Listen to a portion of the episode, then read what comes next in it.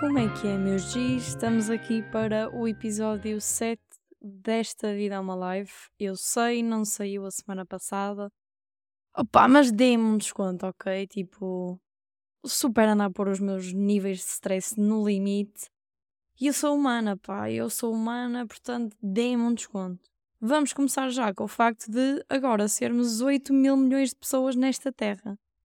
A quantidade de zeros neste número para mim é astronómica e eu nem tenho bem a noção de quanta gente é que é. É muita gente.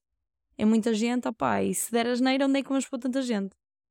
Para além disso, o nosso menino CR7 conta com 500 milhões de seguidores, tornando-se a pessoa mais seguida do Instagram. Qual Kardashian qualquer, o meu menino Tuga está aqui a representar. Para além disso, parou a Times Square com uma figura de cera, bro mas tenho que lhe dar os props porque de certa forma ele mostrou que está a saber falar inglês muito melhor. Não sei que aulas é que ele anda a ter, se anda a acompanhar o Cristianinho, o Júnior, nas aulas de inglês, mas o meu menino já está a dar uma imagem diferente e acho que lá fora agora já pensam que os tugas sabem falar inglês. Obrigada, bro.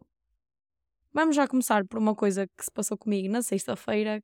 Opá, meio que me deixou fodida, tenho que ser honesta. Portanto, sexta-feira, saio do trabalho, já estava cansada, vamos ao shopping, tinha que comprar umas coisas. Vou a uma loja, compro, vou à segunda loja e aí tenho que dizer à Zara, compro, meto no mesmo saco e estou a bazar. Estou a bazar, alarme, apita. Pi, pi, pi, pi, pi, parou, parou. E eu, três passinhos para trás, com aquela cara de sorriso, sou inocente, à espera que alguém venha falar comigo. Portanto, lá vem um colaborador falar comigo e eu digo: olha, comprei efetivamente aqui uma coisa na Zara, está aqui o talão e depois isto é da outra loja.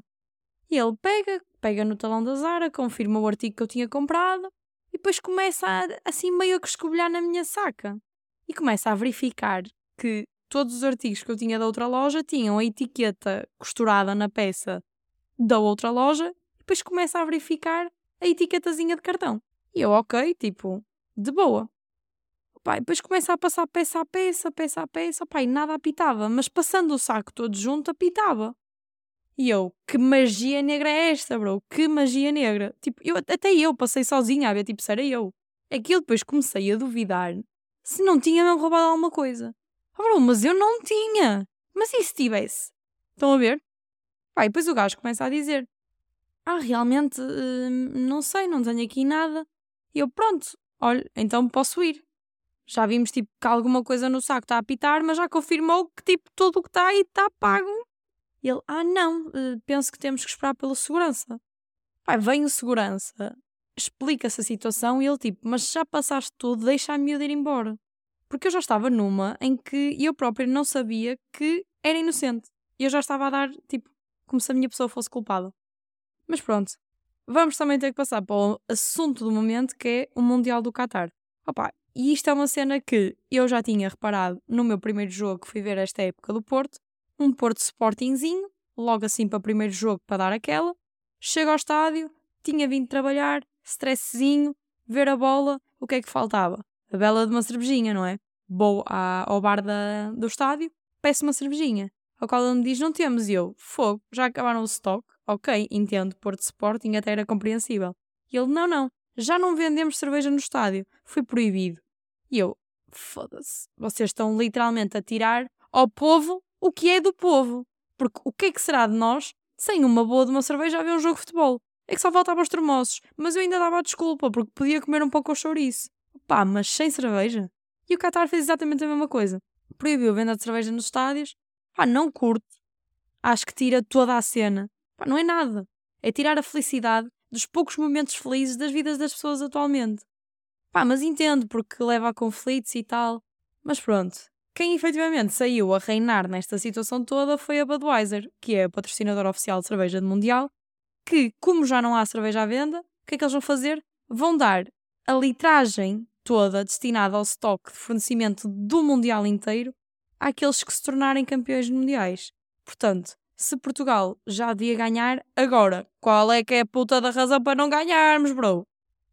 Acho que essa litragem toda devia ser distribuída por nós. Entendem? Portanto, cara seleção, é começar a trabalhar, pá. Opa! Portanto, É bom que ganhemos, não vou fazer nenhum prognóstico, mas espero bem. Espero muito bem. Vamos passar a duas cenas que para mim foi tipo, what the fuck. Primeiro é, o calendário da Etiópia consiste em 13 meses, ok? O nosso tem 12, o deles tem 13.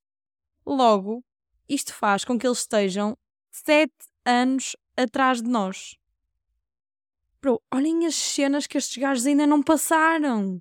Bro, estes gajos estão em 2015. 2015 foi um ano de merda. Bro, eles estão bué atrás de nós. Estão bué atrás de nós. Tipo, que seria nós estarmos ainda em 2015? Olhem só a discrepância. A pandemia para eles não foi em 2020, 2021. A pandemia foi em 2013, 2014. Isto é um mindfuck descomunal. E vocês nem me venham dizer que não. E eu fiquei assim mesmo, tipo, o que é que está a passar? Quer dizer que se eu for à Etiópia agora, estou em 2015 e volto, depois da passagem de ano já estou em 2023? Pensem nisto, que está um excelente pensamento. E também vieram os cientistas que estão agora a estudar a situação a dizer que o Bruce Lee afinal morreu por beber água demais. Bro, que seria isto acontecer-me? Porque eu nunca bebi o litro e meio barra 2 litros que recomendam por dia. Portanto, que seria isto acontecer-me? E esta notícia só veio comprovar que eu não preciso beber água. Nem vocês. Portanto, ai tal, se é saudável beber água, ajuda a limpar os rins. Não, mata-te, bro, porque olha o Bruce Lee, como é que ele era, todo fibrado. O meu menino estava ali, Zau Karate Kid ali, e morreu por beber água. Portanto, não bebam água, bebam cerveja, mas não vão ao Mundial porque não há cerveja no Mundial. Nem sequer vão ver agora um dos, dos jogos que está a dar nestas competições que decidiram manter, mesmo estando a dar o Mundial. Porque deixem-me já dizer, o que é que é da minha querida equipa sem o Pepe, sem o Diogo Costa, sem o Otávio?